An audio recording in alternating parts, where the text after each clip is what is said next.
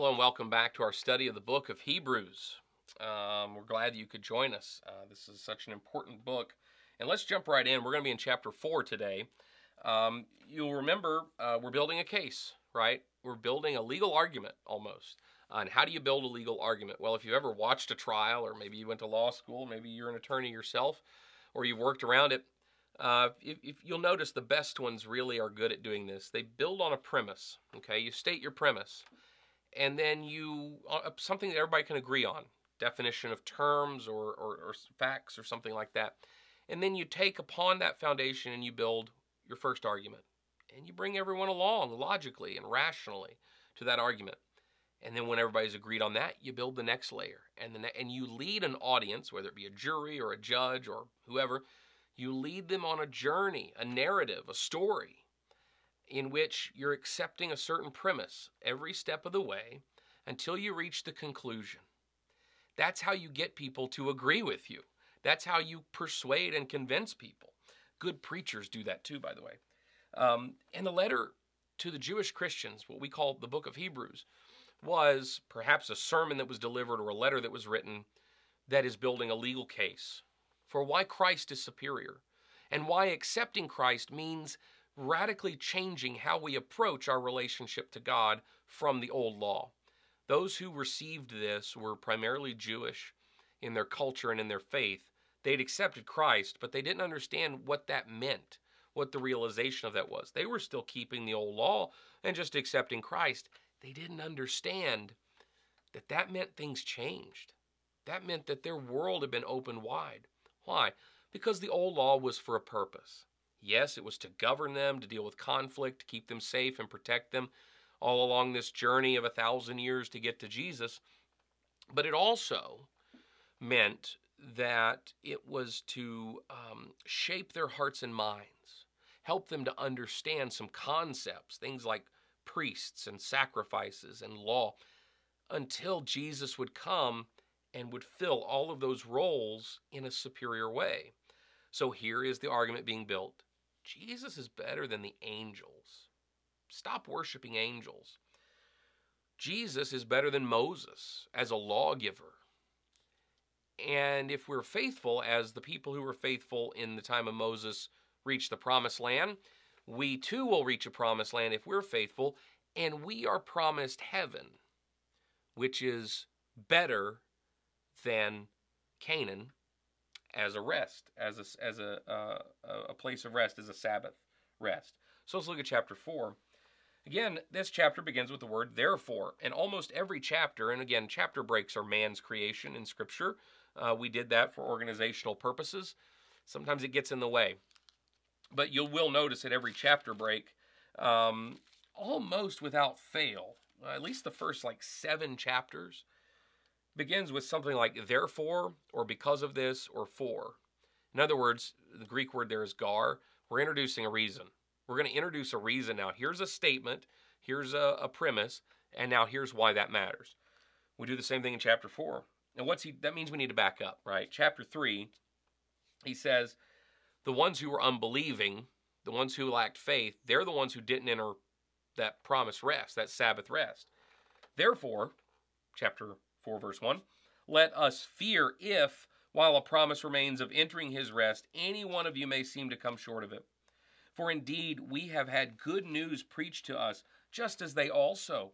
But the word they heard did not profit them because it was not united by faith in those who heard.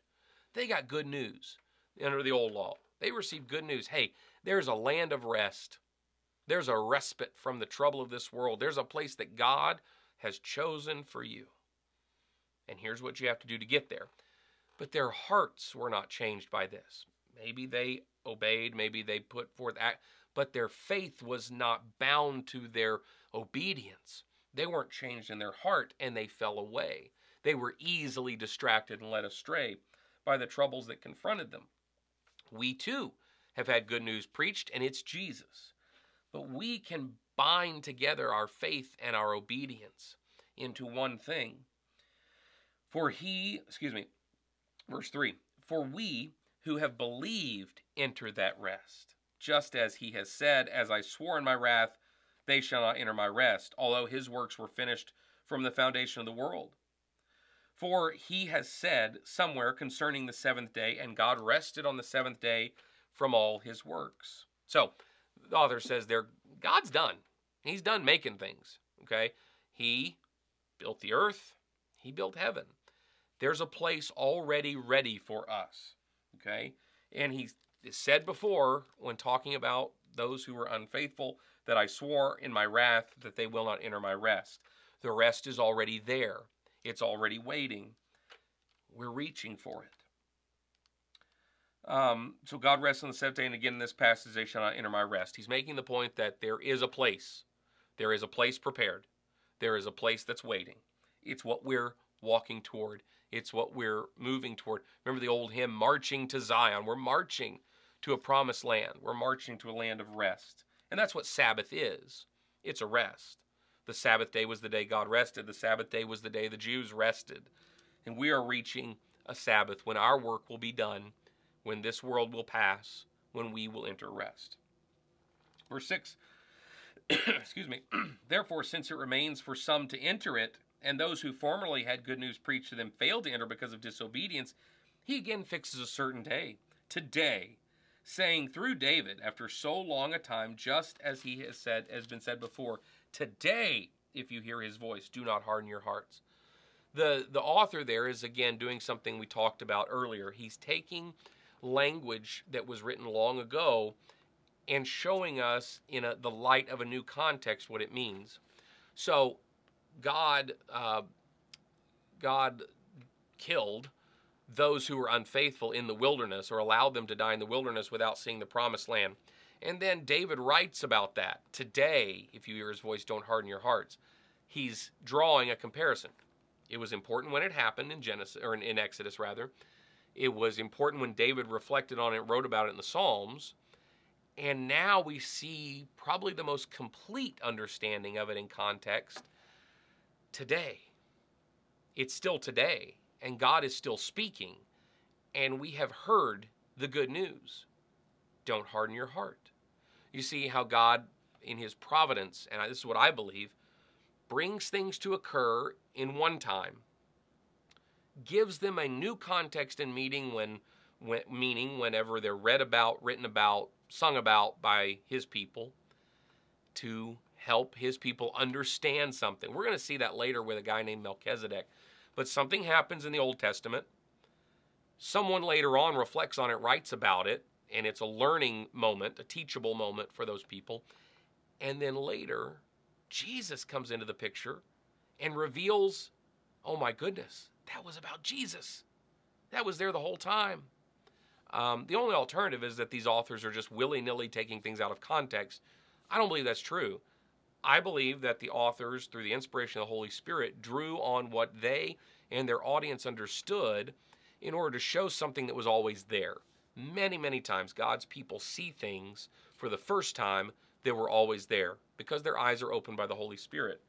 And we too have our eyes opened by the Holy Spirit as we read this, just as the original audience did. And what they're seeing now is that the angels that they've always understood and worshiped, Jesus has always been better than that that Moses, the lawgiver that they revered, Jesus has always been better as a lawgiver. In fact, there was Jesus present in that time, in that writing, in that reflection. They just didn't see it. And the, those who were faithless died in the wilderness and missed out on the Sabbath rest. And now there is a Sabbath rest. It's been prepared, it's always been prepared. And Jesus is the way there. But if you're not faithful, if you're not a believer, you're going to miss out on it. And as David said, today, if you hear it, so as long as it's today, hear his voice. Listen, don't harden your heart. Verse 8 For if Joshua had given them rest, he would not have spoken of another day after that. So there remains a Sabbath rest for the people of God. There's the argument. We're not done. Oh, we made it to Jerusalem. That's not it. Because when David wrote it, they had already made it there. When David wrote, Today, if you hear his voice, do not harden your hearts, and he's talking about the Sabbath rest, that's long after Joshua brought them uh, into the promised land. That's long after they conquered Canaan. So, what does that mean? The author rightly points out that means there's still another rest yet. The story's not finished, the story's not over. This is not the final rest, this promised land. You see, once they crossed that river once they made it to Canaan and they established their kingdom, many people said, Well, we did it. We made it. We're in a new age. And according to what David wrote, and I believe for a purpose that the Holy Spirit intended, and um, what now this author is enlightening us to, when David wrote that, they were already there. Why is he talking present and future tense about a rest? Because there's another rest yet to come, and it is the one in heaven that God has made and created and left for us. So there remains, verse 9, a Sabbath rest for people of God. For the one who has entered his rest has himself also rested from his works, as God did from his. God finished creation, and he rests and we too will finish our work and we will rest. Therefore, verse 11, let us be diligent to enter that rest so that no one will fall uh, through following the same example of disobedience. For the word of God, oh, important verse here. We'll get to that in a minute. So, the whole point of this is an encouragement to remain faithful, right? I mean, we got to understand the purpose. It's not just a theoretical, hypothetical uh, thought piece about, well, maybe this Christian age is better than this you know, uh, Mosaic age or patriarchal age. No, this is real world. Jesus changed things. Jesus changed things. Don't live according to that old law anymore. Recognize what Jesus has changed and live accordingly. Faithfulness matters, obedience matters, not for merit. You know, no one's going to check a scorecard when you get to heaven to see how many good things you've done and how many bad things you've done. One question, one question alone Who's the reason you're here? And the answer is Jesus. It's not us, it's Jesus. That is all that will save us. But allowing our minds and our hearts to be taken away by this world and its temptations will lead to a heart that turns from faithfulness, that leaves the comfort and safety of a belief in Christ. So obedience and faith are tied together. Okay, they are um, we don't talk about obedience as a work of merit. We talk about obedience as a result, as a response to the grace of God. So the faith that saves is a faith that obeys. And Hebrews is all about faith. But we can't ignore obedience because obedience produces real world results, just as disobedience does. And so the author says, Be diligent to make it to that rest. Don't stop now. The story is not over. Heaven awaits us so wake up every day intending to be faithful, intending to do right. Don't follow their example of disobedience because you'll get the same result. And then verse 12 For the word of God is living and active. In other words, it's not over. It didn't end with the old law. It's living and active. It's sharper than any two edged sword, piercing as far as the division of soul and spirit, of both joints and marrow. Those are two things, by the way, that how do you, what's the difference in soul and spirit? Well, there is a difference. Can we discern it? Not always. There is a difference between joint and marrow. Um, we understand that a little better because medical science has allowed us to. But it's penetrating and it divides the things which are difficult to divide. It divides the things that are almost indiscernible to the naked eye. The Word of God moves, continues to move, continues to evolve, continues to be understood and it is penetrating and it is sharp and it changes things. The division of soul and spirit, both joints and marrow, and is able to judge the thoughts and intentions of the heart. The Word of God will reveal things. And there is no creature hidden from His sight, but all things are open and laid bare to the eyes of Him with whom we have to do.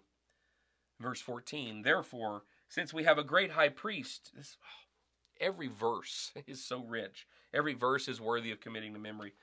Verse 14 Therefore, since we have a great high priest who has passed through the heavens, Jesus, the Son of God, let us hold fast to our confession. Okay. Notice how he builds the case. Now, we've talked about the Sabbath rest. Here's the next level. Now we're going to talk about priesthood. And we're actually going to do that for about three chapters and then move on. So now he said, okay, remember back in chapter 2, at the end of chapter 2, uh, where the author discusses Jesus and his temptations and overcoming temptation and why that makes him especially qualified to come to our aid. Well, now he's bringing that back into the picture. He's saying, Therefore, since we have a great high priest who has passed through the heavens, Jesus, the Son of God, let us hold fast our confession. Wait a minute. If you were reading this then, and you had grown up as a Jew, you knew what a high priest was. Jesus is a high priest? Wow. Hold on a minute.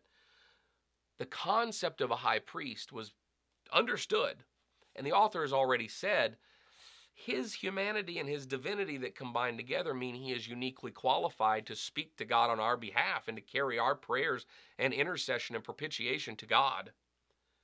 And now we come back to it and says, we have a great high priest. It's Jesus. He's already passed through the heavens. He's already been there. And so because of that, we can have some confidence. For, verse 15, we do not have a high priest who cannot sympathize with our weaknesses but one who's been tempted in all things as we are, yet without sin. You see the two things coming together. Jesus, though he is God, is not so detached from humanity that he doesn't understand sin and temptation. He's been human, he understands it. And yet, although he's experienced it, he hasn't fallen prey to it. You see, he is both God and he is both man, and those things come together to make him perfectly qualified to serve in that role as the intercessor between us and God, the mediator, the propitiation, the go between, the middleman, because he has been tempted in all things just as we are, yet without sin. He overcame. Therefore, let us draw near with confidence to the throne of grace, so that we may receive mercy and find grace to help in time of need. What a wonderful God we serve. I hope that as you study the book of Hebrews along with us, that you will understand just how important it is what God did through Christ. And I hope it opens your eyes the way it did mine the first time I studied this this book. It gave me a new appreciation first of all for the Old Testament and the old law. Helped me to understand God's plan better, but also filled me with wonder and filled me with humility for what God has done for us and how blessed we are that Jesus went to the cross. It's perfect. There's no way to make it more perfect. It's lacking nothing. The Son of God became like me to understand what I would suffer so that he could go back to God and bring me with him. Amazing. What an amazing God we serve. Chapter 5 is coming up next, so stay tuned. Glad you could join us and keep studying. Read ahead. Read chapter 5, come back, and then we'll talk about it. Take care. See you next time.